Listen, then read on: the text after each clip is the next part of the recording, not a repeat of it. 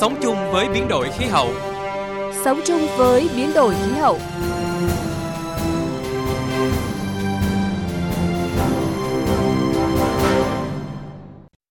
Các biên tập viên Minh Khánh và Thủy Tiên xin chào quý vị và các bạn. Mời quý vị và các bạn cùng đồng hành với chúng tôi trong 15 phút của chương trình Sống chung với biến đổi khí hậu.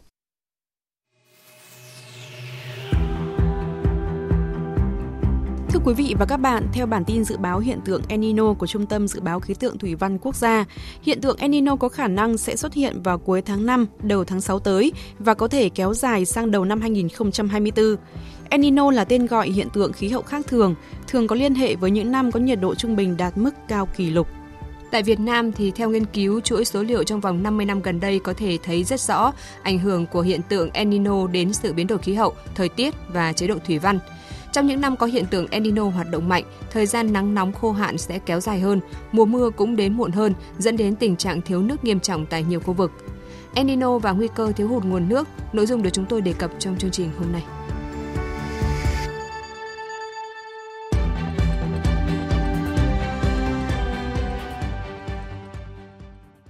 Thưa quý vị, thưa các bạn, theo nhận định của Bộ Tài nguyên và Môi trường, do ảnh hưởng của hiện tượng El Nino, nguy cơ thiếu hụt nguồn nước sẽ tiếp diễn đến cuối mùa cạn năm 2023. Tổng lượng dòng chảy đến các hồ chứa lớn khu vực Bắc Trung Bộ được dự báo thấp hơn từ 15 đến 35%, khu vực Trung Trung Bộ và Nam Trung Bộ thấp hơn từ 15 đến 40%, khu vực Tây Nguyên thấp hơn từ 10 đến 25% so với trung bình nhiều năm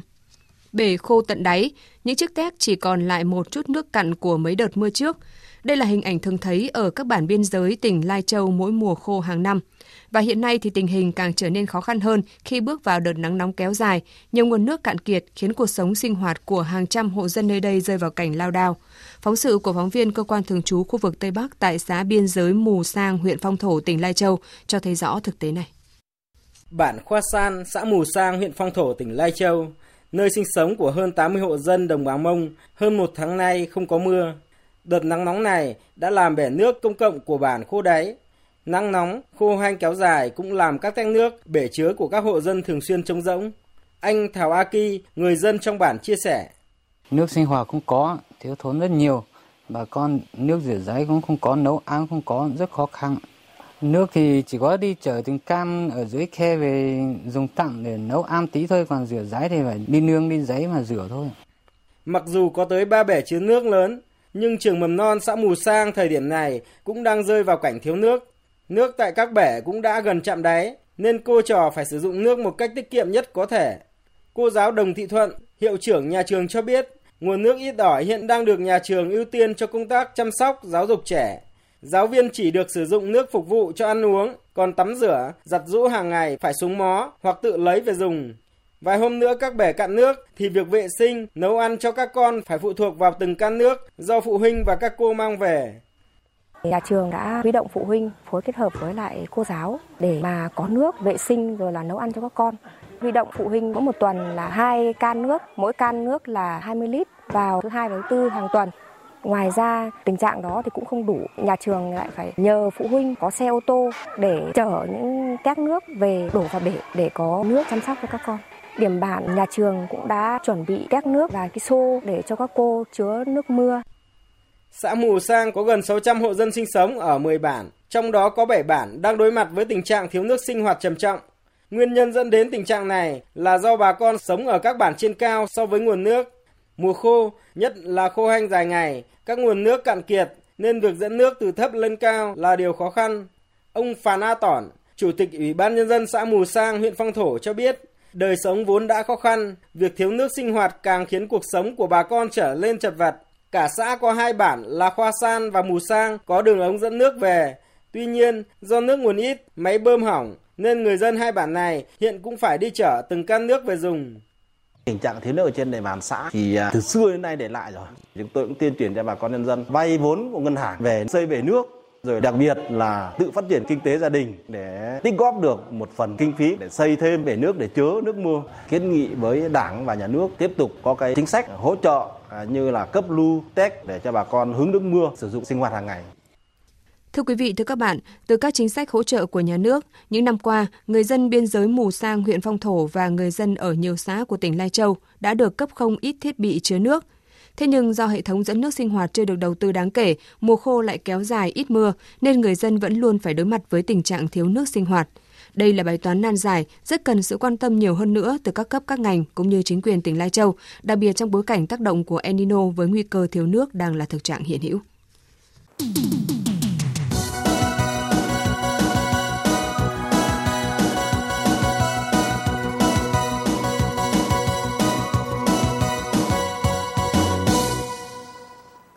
Quý vị, thưa các bạn, hiện nay nguồn nước trên các sông suối khu vực Bắc Trung Bộ, Trung Trung Bộ, Nam Trung Bộ và Tây Nguyên đều được dự báo thấp hơn so với trung bình nhiều năm, dẫn đến nguy cơ cao xảy ra tình trạng khô hạn, thiếu nước nghiêm trọng trong các tháng tiếp theo của năm 2023. Cùng với giải pháp trước mắt, về lâu dài, các địa phương cần xây dựng kế hoạch cụ thể, chủ động thực hiện các biện pháp điều tiết nước một cách hợp lý để đảm bảo đủ nguồn nước phục vụ sản xuất và sinh hoạt.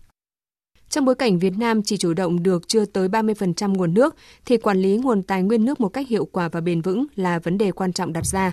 Ông Lương Văn Anh, Phó Cục trưởng Cục Thủy lợi Bộ Nông nghiệp và Phát triển Nông thôn cho rằng, để đảm bảo nguồn nước lâu dài phục vụ sinh hoạt và sản xuất của người dân tại những địa phương thường xuyên gặp cảnh thiếu nước, ngoài việc đề ra các biện pháp trữ nước tại các hồ chứa tại mỗi gia đình, thì việc dự báo sớm những diễn biến bất thường của thời tiết khí hậu là rất cần thiết – qua đó, các địa phương có thể sớm lên kế hoạch, chủ động đề ra các phương án ứng phó.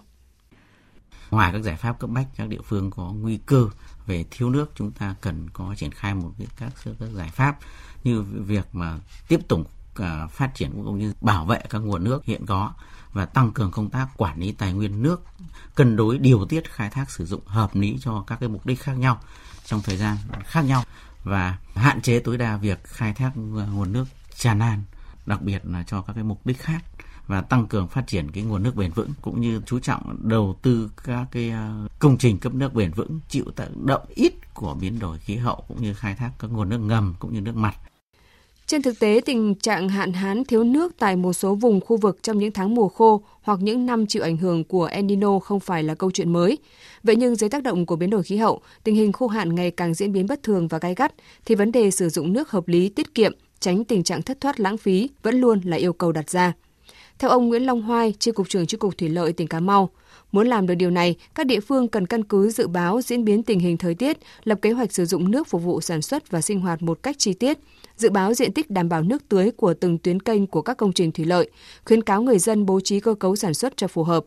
Bên cạnh đó, cần tăng cường kiểm tra, xác định mực nước hồ và lượng nước hồ còn lại trong suốt quá trình để có phương án phân phối nước hợp lý và có biện pháp điều chỉnh kịp thời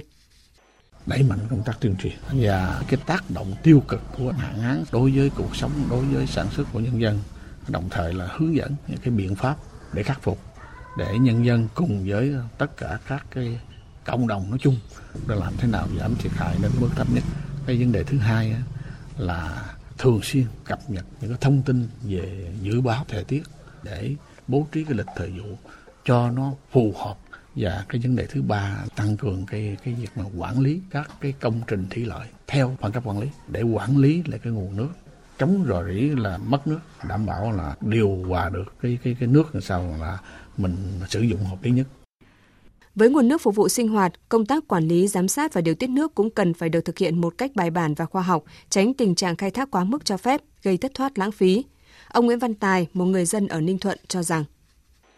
Vấn đề điều tiết nước không thể à, từng người dân làm được mà cái này phải mang tính cộng đồng. Và khi gặp nước khó khăn thì không thể để mỗi người ai cũng dành nước với nhau được. Mà phải thống nhất bà con phải thống nhất để cho một tổ chức như vậy nó mới tập trung được nguồn nước lượng nước.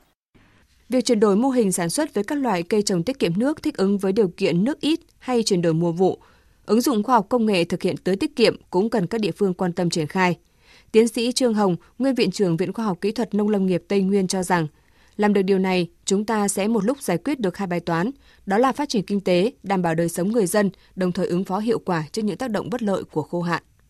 Để sử dụng cái nguồn nước có hiệu quả thì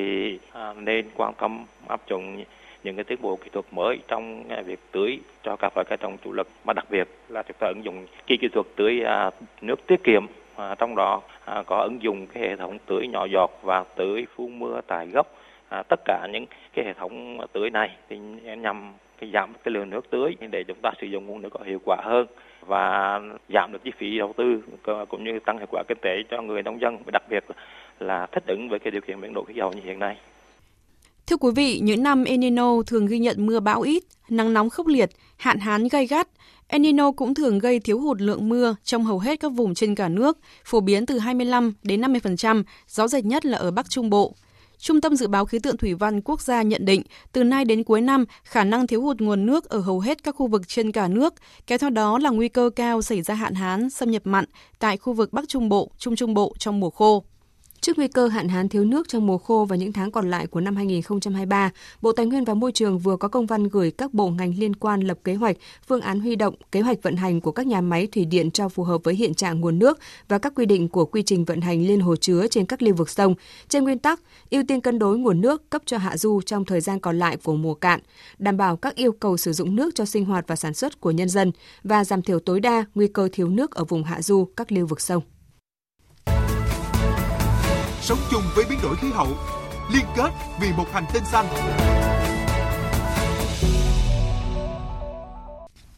Thưa quý vị, thưa các bạn, nước được xem là nguồn tài nguyên quý giá của mỗi quốc gia. Phần cuối chương trình ngày hôm nay, mời quý vị và các bạn cùng tham khảo kinh nghiệm của một số quốc gia trên thế giới trong việc chủ động bảo đảm nguồn nước, phục vụ sản xuất và dân sinh trước thực trạng biến đổi khí hậu ngày càng phức tạp như hiện nay.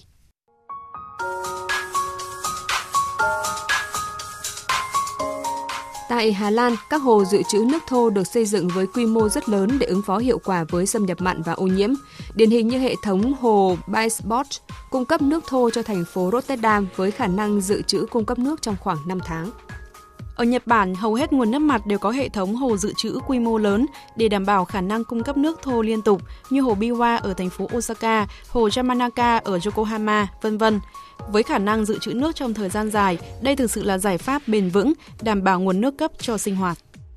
Nhằm đảm bảo phân phối nước sạch hiệu quả an toàn, các nước như Thái Lan, Nhật Bản cũng phát triển mạng lưới cấp nước hiện đại có năng lực dự trữ cao và có cấu trúc phù hợp, trong đó có các trạm bơm, bể chứa, phân phối trên mạng lưới cấp nước. Nhờ đó giúp cho các hoạt động truyền tải nước được hiệu quả, cải thiện chất lượng nước và áp lực cấp nước cho khu vực phục vụ, đồng thời tăng cường được năng lực dự phòng, đảm bảo cấp nước trong các trường hợp xảy ra sự cố. Nhằm thực hiện việc kiểm soát mở rộng khai thác nguồn nước ngầm, Israel đã xây dựng hẳn một bộ luật về đo lường mức nước tiêu thụ. Luật về kiểm soát khai thác nước ngầm và thành lập ủy ban nước nhằm ngăn cấm khai thác nước ngầm lậu, làm suy thoái và ô nhiễm các mạch nước ngầm, ảnh hưởng tới việc cung cấp nước cho hệ thống. Bên cạnh đó, phương pháp xử lý và sử dụng lại nước thải cũng đang được Israel áp dụng rất hiệu quả, đảm bảo môi trường trong sạch, tránh ô nhiễm nguồn nước. Đối với đất nước này, luật đã quy định rõ nước thải cũng là nguồn tài sản quốc gia, mọi đối tượng phải hoàn trả lại sau khi sử dụng nước tại các trạm xử lý tập trung. Nhờ kỹ thuật thiết bị thu hoạch nước và địa chất thủy văn, nông dân Ấn Độ hiện đã bớt đi áp lực thiếu nước sản xuất thường kéo dài trầm trọng vào mùa khô. Buhungro có nghĩa là ống hút, một kỹ thuật thu hoạch nước bằng cách sử dụng mô đun phun lưu trữ nước mưa dưới lòng đất. Mỗi ống Buhungro có đường kính khoảng từ 10 đến 15 cm được đưa vào lòng đất để hút nước mưa. Sau đó, nước sẽ chảy xuống tầng ngầm nước tự nhiên sâu dưới đất để lưu trữ nước. Một Buhungro có thể tưới được 8 đến 10 hecta và chi phí xây dựng hệ thống lưu trữ này từ 750 đến 1.100 đô la Mỹ, giúp người dân dễ dàng trồng hai vụ trong một năm.